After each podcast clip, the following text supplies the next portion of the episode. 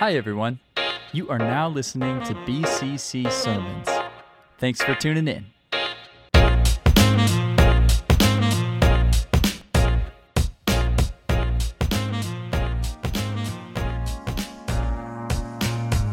I wanted to get us started before we get into the message with some exciting things that we like to share with you every now and then, give you some updates of some cool things that God is doing here at BCC. You know that we always say we want to focus on connecting, growing, and serving. And so we want to help you see how we as a church family are accomplishing that by saying yes to greater things and by our obedience to Jesus Christ. And so, over these past three months, we have had five new members here at BCC. We've had 43 uh, people join our serve team, and we've had three baptisms. So, let's just thank God for those things. I just think that that's wonderful. And we've been seeing, um, not that it's all about the numbers by any stretch, but we've been seeing those types of numbers just consistently grow throughout the year. And so we believe that God is definitely on the move doing some special things here in our church family and among us and throughout these quad cities and literally all over the world through a church in Bettendorf, Iowa. So praise God for that. Amen. Well, we're going to get into the word this morning. Today, we're going to wrap up our series that we've been in for the past 12 weeks. What? That's right. 12 weeks we've been going through this series that we've called Multiply. And a lot of you have been in small groups that you've been taking this just a little further in your study. The purpose of this series is to help equip us to be not only faithful disciples, but to be faithful disciple makers. Because it's one thing for us to hear the Word of God taught every week or in small group or in your own personal Bible study and get to this crossroads of inspiration, right? It's always wonderful to get to a place of inspiration. And I love when people feel moved to do something and they feel excited to do something. And I love when we feel feelings and the Lord moves in our midst and moves on our hearts. But the next step is crucial because it's not enough to just be inspired or to seek inspiration after inspiration after inspiration. The point and the purpose of the inspiration is to lead us to a place of obedience.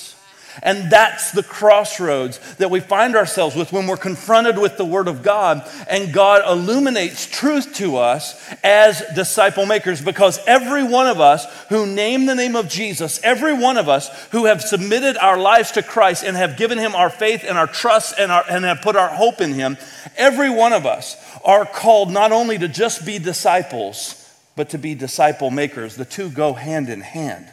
Jesus said this in this great commission that he gave us. He said, Go into all the world and make disciples, baptize them in the name of the Father, the Son, the Holy Spirit, and then teach them to obey. Teach them to do the things that I've been sharing with you. Teach them. So that wasn't just given to a small group of people on that day. That is the Great Commission for every believer. Amen?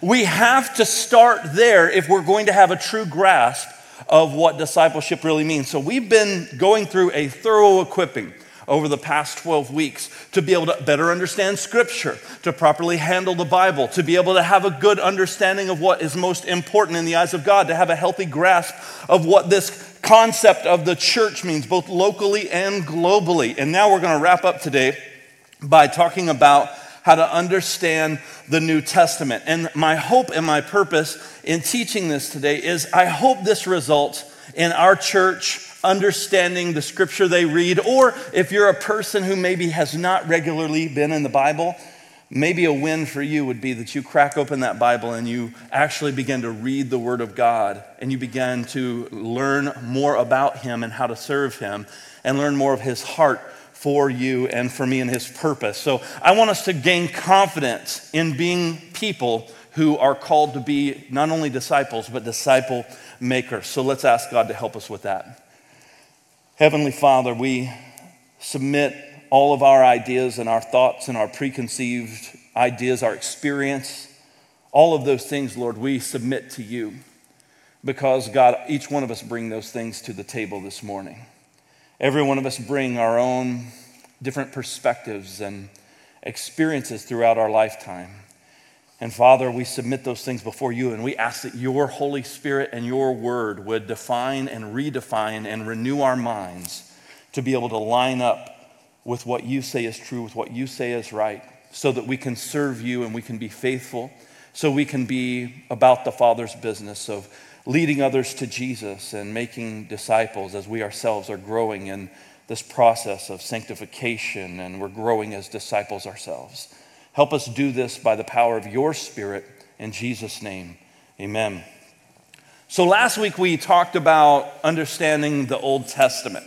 And a lot of those principles are true of the New Testament. And the challenge for me this week in my sermon preparation and my study was not just replacing the word old with new and preaching the same sermon I did last week. So, as I began to dive into the New Testament, there's some observations that bring a pretty good contrast in between the two that I think will help us because as we approach the scripture, our mindset towards the scripture is very, very important. Oftentimes, we immediately jump into the scripture and we look for ourselves, or what's the Bible say to me, and what's all of this mean to me. But first, for us to healthy, uh, have a healthy approach and put it in healthy context, we have to understand what it meant to the people who had first heard it or first read it or were first experiencing it. And this is going to help us do that. So I want to help us with that. The Old Testament is comprised of 39 books, and it took over a thousand years to write all of those different things. And so, in a period of a thousand years, a lot of things can change, and a lot of culture can change. A lot of things can shift. You're going to have drastic shifts in culture. So, you can't apply the same understanding and culture uh, in that same context. I mean, there were things in that thousand year period that were invented that they didn't have, you know, when you read perhaps things that they used in Genesis. I mean, there's been technological advances, there's been different social advances, there's been different empires ruling with different concepts and with different understandings. You have the Egyptians who take the Hebrews into captivity and bring them into slavery. You have uh, throughout the history the Babylonians coming in, the, you know, and now they're leading with a different philosophy, a different mentality, a different mindset. So we can't think that over a period of a thousand years that everyone just understands understood everything the same way. There are different periods of history, different cultural nuances within that. And so during the time of reading the Old Testament, man, there's a big span of culture, and a lot can change in a thousand years. Think about how much has changed in the United States of America, and we're just a little over 300 years old, right, as a country. And so here we are as a, as a nation, and how much has changed in the U.S. in just 300 years. So imagine this, this Old Testament being compiled over a thousand years, and how much must have changed in the lifetime of those people that experienced that, that we read about. So it's not like they all had the same cultural understanding. But here's the difference between the Old and the New the 27 books of the New Testament only took 40 years to write. And so during 40 years, sure, a lot can change in 40 years in a time span in history, but it's not going to be as drastic as a thousand year change. So as you read the New Testament, you can take a lot of the same approaches to the New Testament throughout the whole thing as you're reading it. And so I want us to understand that that the New Testament authors were all first generation Jesus followers. These people were all first generation Christians, first generation Jesus followers. The New Testament is made up of the Gospels, or which are primarily biographical and historical. They're made up of the Acts of the Apostles, which is historical narrative. And it's made up of the epistles or letters of the apostles, which is letters to groups or individuals. And then the book of Revelation is apocalyptic or prophetic in nature. And so all of these different literary styles uh, were all written in this 40 year time. The New Testament was written culturally at the intersection between Hellenism and Roman imperialism. And so this is what was happening at the world. The world, the, the known world of the New Testament was very, very much Greek. And it was very much Greek in thought, and it was very influential. As a matter of fact, a lot of those Greek systems from that period still influence our society and our culture today.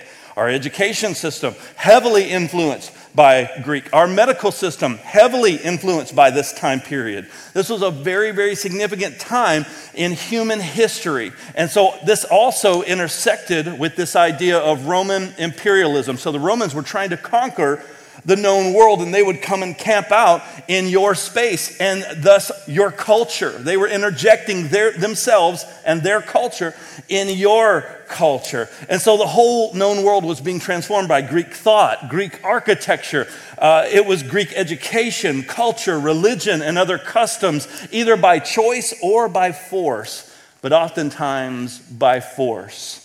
The Romans would overtake an area by military force, and here's what they would do they would take a group captive and force them into slavery. And then those that were left behind that were not in slavery, they would impose heavy taxes on the remaining population. And the whole purpose was to line the pockets of Rome and to help to further this agenda and also to keep the people under control and to maintain this idea of control. The Roman emperor could be voted by the Senate and deified as a vicar of God or God himself. So the Roman emperor could be voted by the Senate. They would choose to elevate him to a deity status, to where he would be worshiped, thus, the rise of imperial cult worship.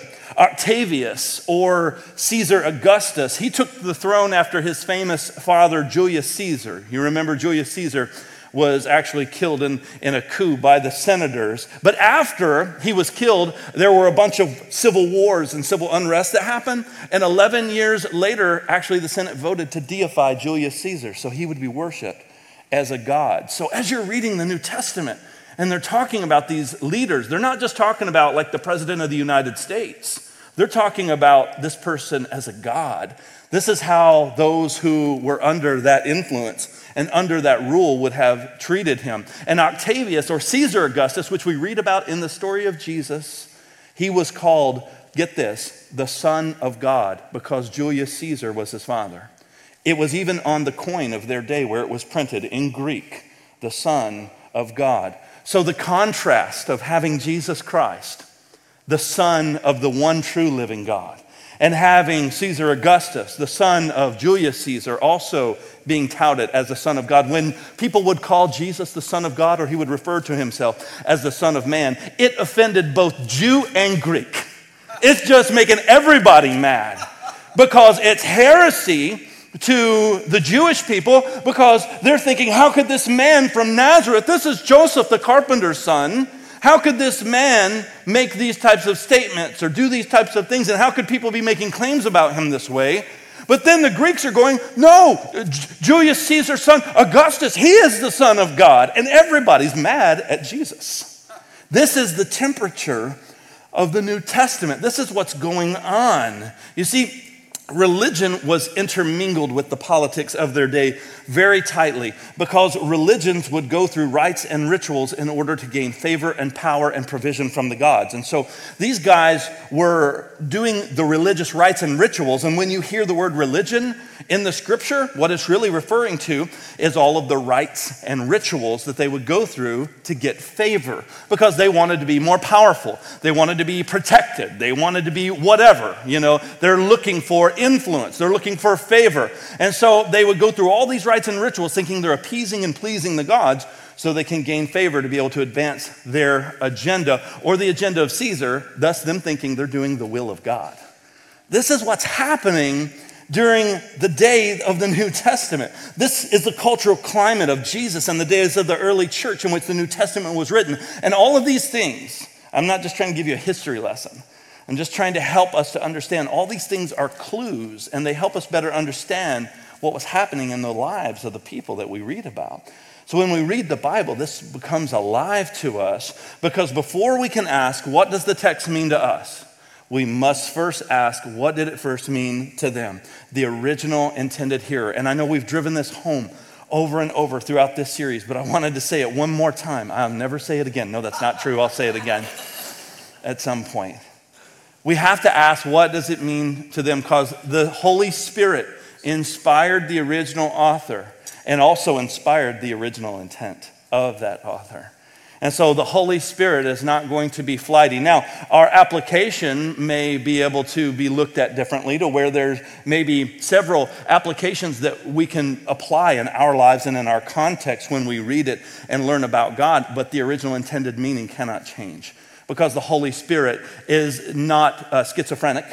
Um, the Holy Spirit is not going to be wishy washy just to ebb and flow with the change in the culture of time.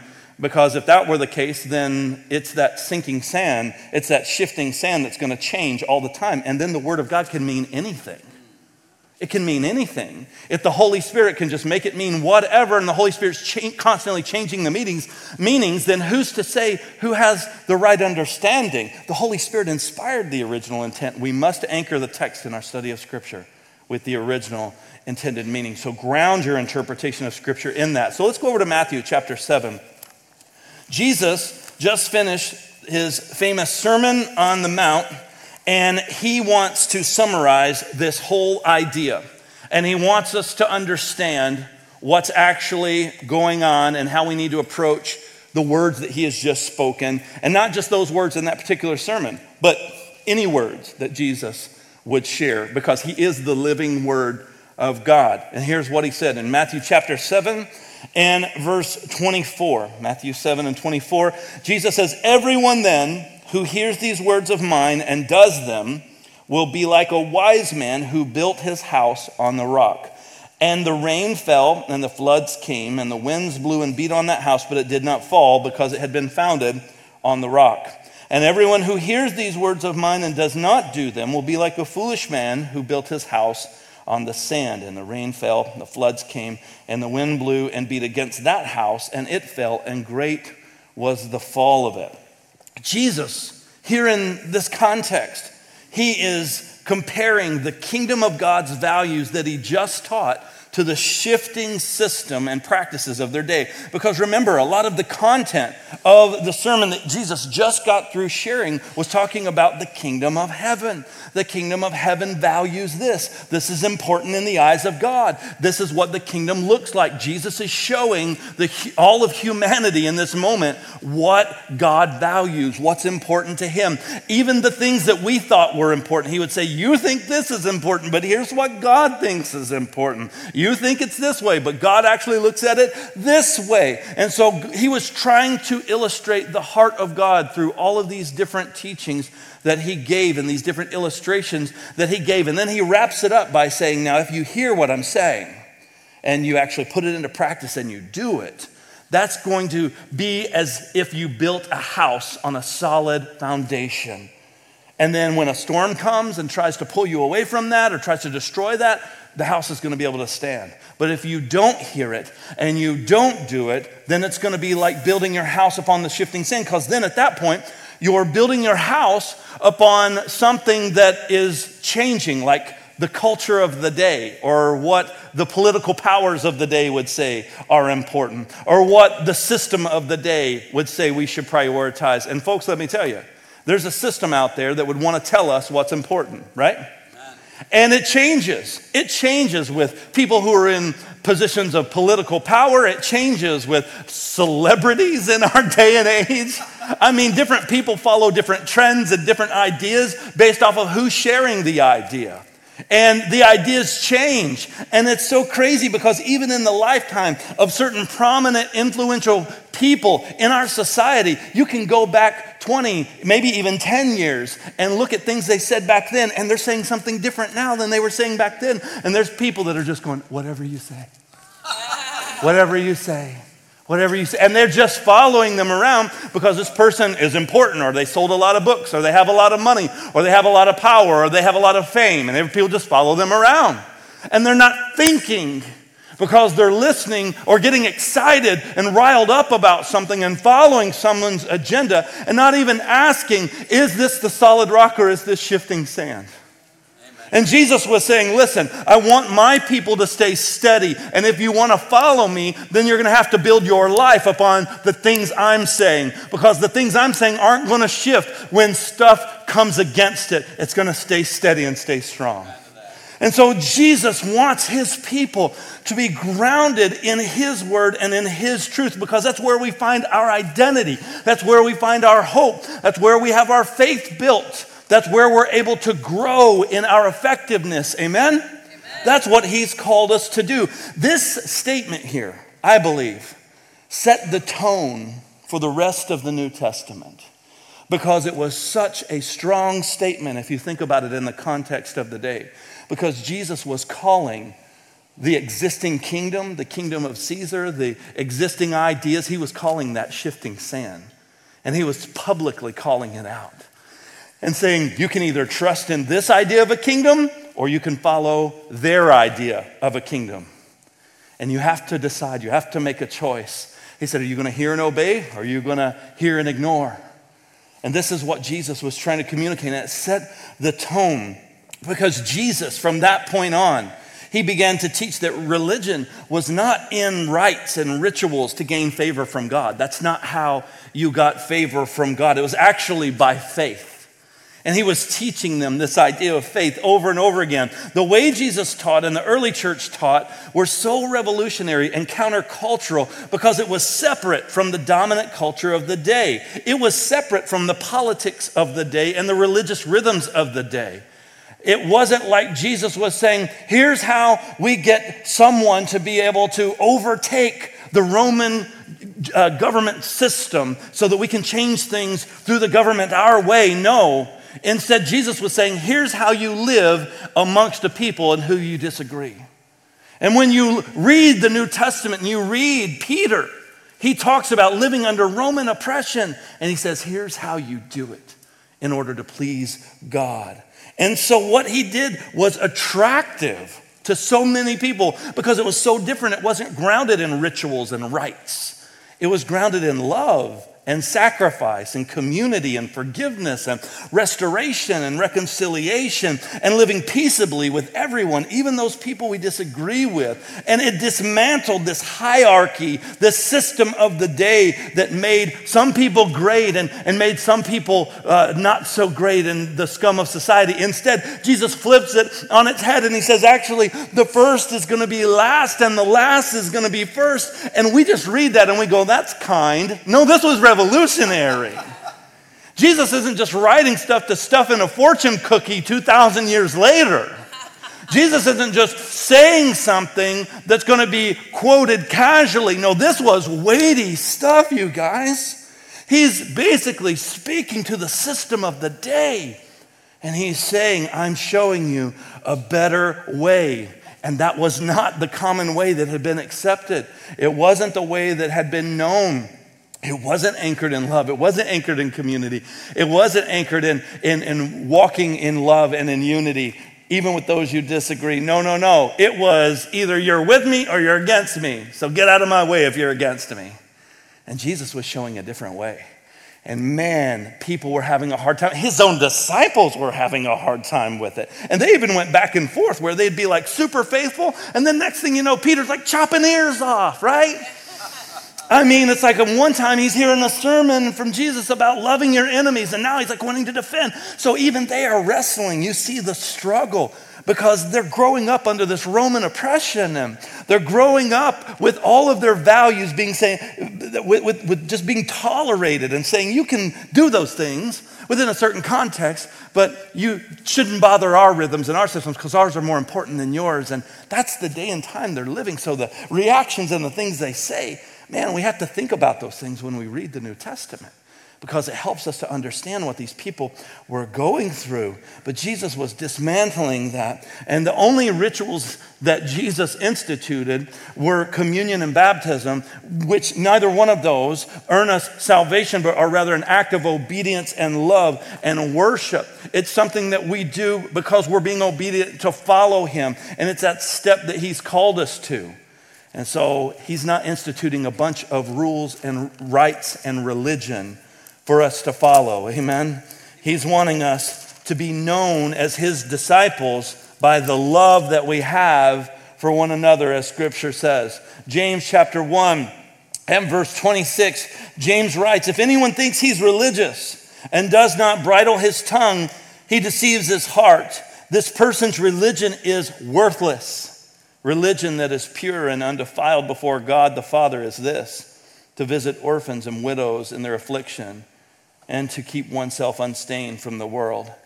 He says, if you think you're religious and you're not bridling your tongue, you're deceiving your heart. So you can just talk a good game, but it's really your actions that are going to show if you really mean what you say. It's not just in the inspiration, it's not just in the understanding, it's in the application that we are followers of Jesus. Amen? It's in handing someone polka dotted gloves, right? And them going and working and serving alongside you in, in ministry. It's us actually saying yes to greater things, more eternal things. It's us living our lives with an eternal priority and actually doing those things, not just talking about it, but actually obeying, being followers of Jesus. And that is the thing that Jesus' followers got. The New Testament teaches followers of Jesus to be unified as a church, to be respectful as citizens, to be good neighbors, to be full of grace, all in a culture that's very anti Christ. Man, whew, that's not an easy assignment, is it? I wish that someone would tell me how to do that. Oh, wait a minute, I have 27 books of that. because maybe you are the only Christian at your job. Maybe you are the only Christian on your college campus. Maybe you are the only Christian at, uh, in your family. Maybe as you're thinking about Thanksgiving, as Pastor Barry shared earlier, you're going, oh man, I'm going to have to hang out with those people. They're not even believers. How do I do that? That's okay. God's got you. The New Testament will help you with that. As you read through the New Testament, these people had to be in the face of a very antichrist climate. And not everyone loved the fact that they were around. Not everybody welcomed their message. But yet, we're told how to live among the people who do not believe, as well as we're told how to live among the people who do believe, which sometimes can be as equal or greater challenge than living amongst those who don't believe because we don't always get this love and unity thing right, do we, church? I don't always get it right. I mean, maybe some of you do. I don't know, but I certainly don't. I miss it, man. I get, I, I, I fail. I struggle at times, but yet I learn how to live according to this gospel message that Jesus has changed me and he's continually changing me as I submit and trust in his goodness and not trusting in my goodness, not trusting in my effort, not trusting for my own righteousness to come through another source, but no, through Christ alone. Amen, church? You see, the early church wasn't jockeying for position or influence to try to change the culture to follow Jesus through politics or even to make their lives easier as Christians. Because, man, you sure would think that they would want to make their lives easier because life sure did seem tough. But you never read that. You never read that. You can read the whole New Testament. You never see them making some sort of plan or putting some sort of priority on trying to make their life more comfortable. No, they chose rather to suffer as unto Christ in the middle of the challenges that they faced. And any challenge that they encountered in their day as a result of the climate of their day, they met with counting it as suffering as unto Christ. They would pray to be counted worthy to suffer as Christ suffered. And they were able to continue to keep their faith in Christ through their suffering. You see, you never see that. They, they submitted and they did what God called them to do. And they wouldn't allow themselves, of course, to submit to the point of sin or compromise because they still were serving Jesus, and that cost a lot of them ultimately their lives. But at the same time, they were reminded of the cost. They're told that when they suffer, that they're not alone. They're told to stay devoted to God and stay connected to each other in Christ centered community. They're told that eventually they're going to overcome and that even death no longer has victory, so they shouldn't be afraid. They shouldn't be afraid of death or being threatened. That being comfortable as a Christian should not be their goal, but rather to serve Christ. And those moments of comfort, thank God for those. Those are great. You and I live in a culture of comfort for the most part compared to what these folks had to go through. And at the same time, comfort wasn't their goal. Sometimes I believe that we get our eyes off of Jesus and get our eyes onto our comfort, and we want Jesus just to make us comfortable. And Jesus never said, you know what, follow me, it's going to be really cushy and comfortable. I don't, I missed that scripture if that's in there because I don't, I don't think it's in there. Jesus told us of the cost. He told us what the road would look like. He told us to actually consider all of that before saying yes to following him.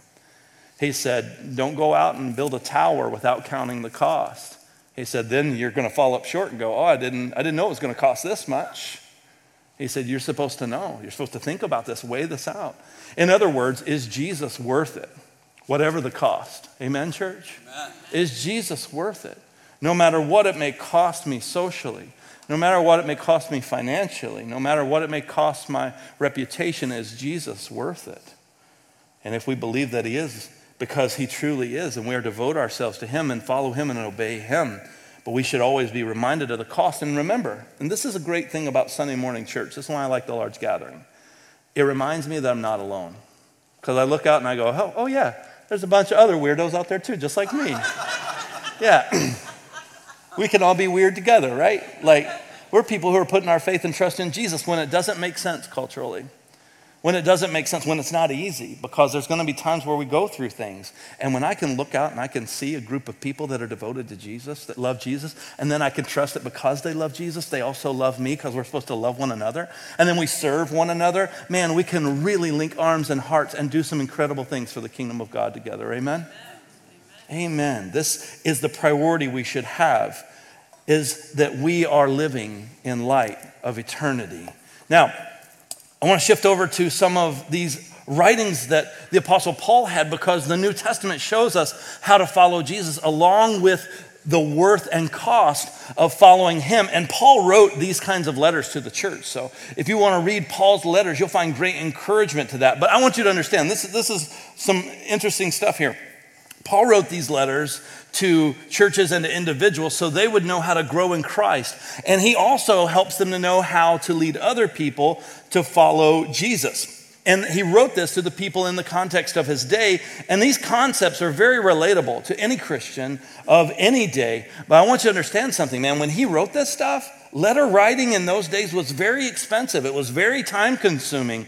It would have to be hired by and written by a professional writer. And Paul names a couple of those in his letters when he mentions Tertius and Silas, who were with Paul. Like they wrote these things down, and it was called an amanuensis. And so he would write down these things as he was speaking these things. Sometimes he was in prison speaking these things, and they're writing them down. Sometimes it was in uh, the comfort of a home that he's speaking and writing these things. Some of them he spoke and they wrote down while under house arrest. And th- these, these letters would take a long time because I think a lot of us have this image, at least I do, growing up in the church, of like this old man with a beard and a robe, and he's got like a candle and he's got like a, a, a pen with a feather, you know, a little quill pen. He's dipping it in the inkwell, and I'm writing to Timothy. Because they're all, they all speak with British accents. To my dearest Timothy, my beloved son in the faith because for us in America, British people just sound smarter. I don't know. I'm, we, and, and that's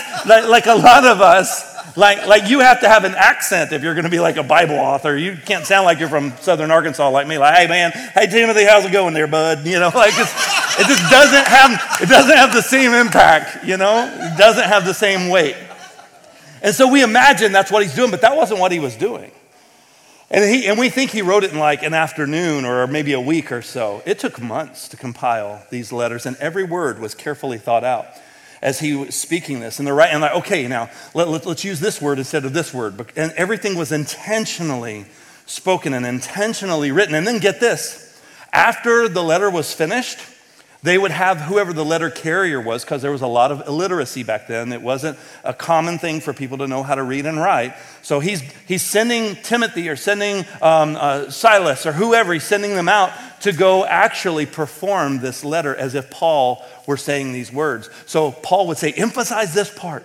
You know, get, get loud at this part. Really say this part really strongly. Maybe get softer here because I would have said it this way and, and with this. And they would go perform the letter. So they're not only writing the letter for a long time, but Paul's instructing them how he wants the letter delivered and which parts he wants emphasized and which parts he wants them to, to maybe spend a little time and like give pause for thought. All of this was a part of this process. And so then when that person would go out and then they would gather the church together, this person would say, I have a letter from Paul. And they would open up the parchment and they would begin to read and perform this in the tone that Paul requested that it would be performed in. And these people are gathered together. And, and while that's being spoken, there's scribes there. And those scribes are writing down and making copies of this letter so that it can be distributed throughout the kingdom. They just didn't go back to the copy machine and start, you know, hey, could you run me off, you know, 10 copies of these for my friends, you know, in Capernaum? That's not how that worked.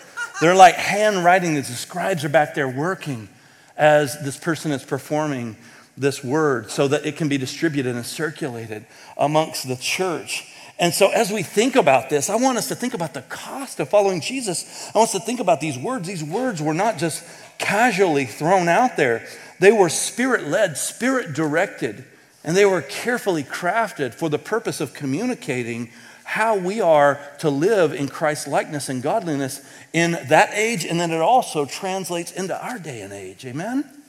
To tell the church how we're supposed to function, to tell us what the priority is. These words were prayed over, these words were talked through in depth. That's what you're reading when you open the Bible. Are you getting this this morning? I want you to love the Bible. I want you to love the words of God. I want you to love these Holy Spirit led, Holy Spirit breathed words. And as you have a desire to read, I want that to continue to increase so that we can hear and obey. Amen. The last style of writing in the New Testament is Revelation or Apocalypse, and everybody freaks out about that. But I will say that Revelation doesn't mean end of the world. That, even that word apocalypse doesn't mean it's the end of the world. That's what Hollywood would have us believe. But actually, it means to uncover or reveal. That's that word that's used in this apocalyptic language. This revelation is a prophetic book full of symbolism, and it's written from God's perspective of what's really going on in the world. As if God pulled back the curtain to what's actually happening behind the scenes, and He's showing His people how to trust Him through all of it. This is what I'm seeing from my perspective. These are things that are to come. And here's how you can stay anchored in me and trust me through all of it because he keeps showing his goodness through all of it. So don't be afraid of the book of Revelation because one of the very first things that is written in the book of Revelation is that this is supposed to bring blessing and hope to those who read it. So if you're afraid of it, you're missing the point because it literally says in the beginning that you're supposed to be blessed if you read this. So find the blessing in it, find the hope, because it was written to a group of persecuted Christians. And they were wondering, when's this going to end? And Jesus said, I'll show you when it's going to end. I'll teach you how it's going to end, and I'll teach you how I'm going to be faithful through it all. And he's letting them know these things. You see, when you read the New Testament with an eternal lens and an eternal priority, it reinforces the original interpretation and it impacts your application. That's our big idea for today, church, is that when we read it with that eternal lens, with an eternal priority, it reinforces the original interpretation and impacts our application. We should anchor our reading in that. And we study the scriptures not to gain some special secret knowledge, but rather in order for our lives to be confronted, challenged, and transformed. Amen?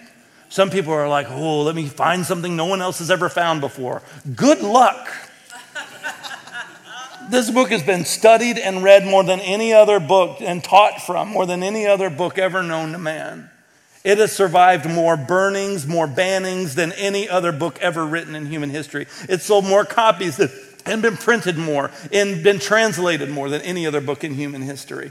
God will see his word move forward. Amen. He will see his word continue. It's amazing if you look at all of the things that have come against the word of God and how it's continued to persevere and how we have this gift today. So it's not for us to gain some special secret knowledge. No, instead, it's for our lives to be confronted. So is, are the scriptures confronting you? Are they challenging you? And are they transforming you? Because the Holy Scripture, listen, it can have one, it can only have one meaning, but it has different applications. So, so yes, what did the Holy Spirit say to those back then? But what is God using it to call you to today? What is he asking you to do? And if you're new to reading the Bible, if you're like, man, I've never read the Bible before, I want you to start with John or Mark in the New Testament. I think one of those would be a great place to start. Mark is shorter, um, and so maybe that would be something that's a little bit more abbreviated, but John's a little bit more detailed. So if you're a detailed person, you know, go read, go read a little bit more about the story in John if you're just getting started, John, Mark, that'd be a great place to start in the New Testament. If you've been a Christian for years, but you're like, man, I would call myself a Christian, but I don't feel like I'm very proficient in reading the scripture, then I would recommend that you start in Acts or, or Romans and that you would learn what the early church was learning and going through because I believe that'd be a great place for you to start because you probably know a lot about Jesus and I want you to engage with what God's calling you to do. So maybe Acts or Romans would be a good place for you to start. If you have been faithfully reading your Bible for years, Have you been reading it in context? So I would encourage you, if you've been faithfully reading your Bible, have you just been going through the rhythms of a Bible reading plan? But have you not considered the context? I want to encourage you, if that's you, to be a person who really takes time and learns a little bit more of the backstory. Get a good study Bible. You know my favorite CSB study Bible. I want you to gain a greater appreciation and understanding of the context. I think that would really help you. If you are someone who has been faithfully diving into the scripture and you've been growing in that, then I would love to encourage you. Are you teaching it someone else? Are you making disciples along the way? Are you sowing into other people? Um, if you're looking for a good book, I'm not going to put it up here today for you all to come out and look at, but it's called New Testament History by F.F. F. Bruce. The name of it's New Testament History. It's a shorter read, but it'll help you get some context around reading the New Testament. And so, the more important question for me is Are you going to be a doer of the word? Are you making disciples? And are you inviting people to come alongside you? No matter what stage you are at in this journey. If you're newer to the Bible, I can't teach anybody, I can't disciple anybody. Yeah, you can invite them to go on this journey with you and learn more about God together, pursue Him together. Find someone that's a little further ahead than you and, and, and, and ask your questions. And, but, but don't stop asking and inviting someone to come alongside you just because you're newer to this. Because I believe that God can work right with you and through you right where you're at. Amen, church? Are you inviting your kids? Are you inviting your grandkids? Are you inviting your friends, your nieces, your nephews? Are you inviting them into this conversation? Are you encouraging them to be a part of this with you? Because here's, here's the thing, church, and this is, this is it as I'm, as I'm wrapping up. I, I know we've gone a little over. This is the big question How are we going to impact the next generation and hand them a strong foundation if we don't share this with them? It's not just going to happen because we take them to church. It's not going to happen just because you enroll them in a Christian school. It's not going to happen because you bring them to children's church and youth group. It's not going to happen because they join a Christian fraternity or sorority in college. No, it's going to happen because someone intentionally began to pass them an intentional torch. All those things are important. Those are supplemental, they're great.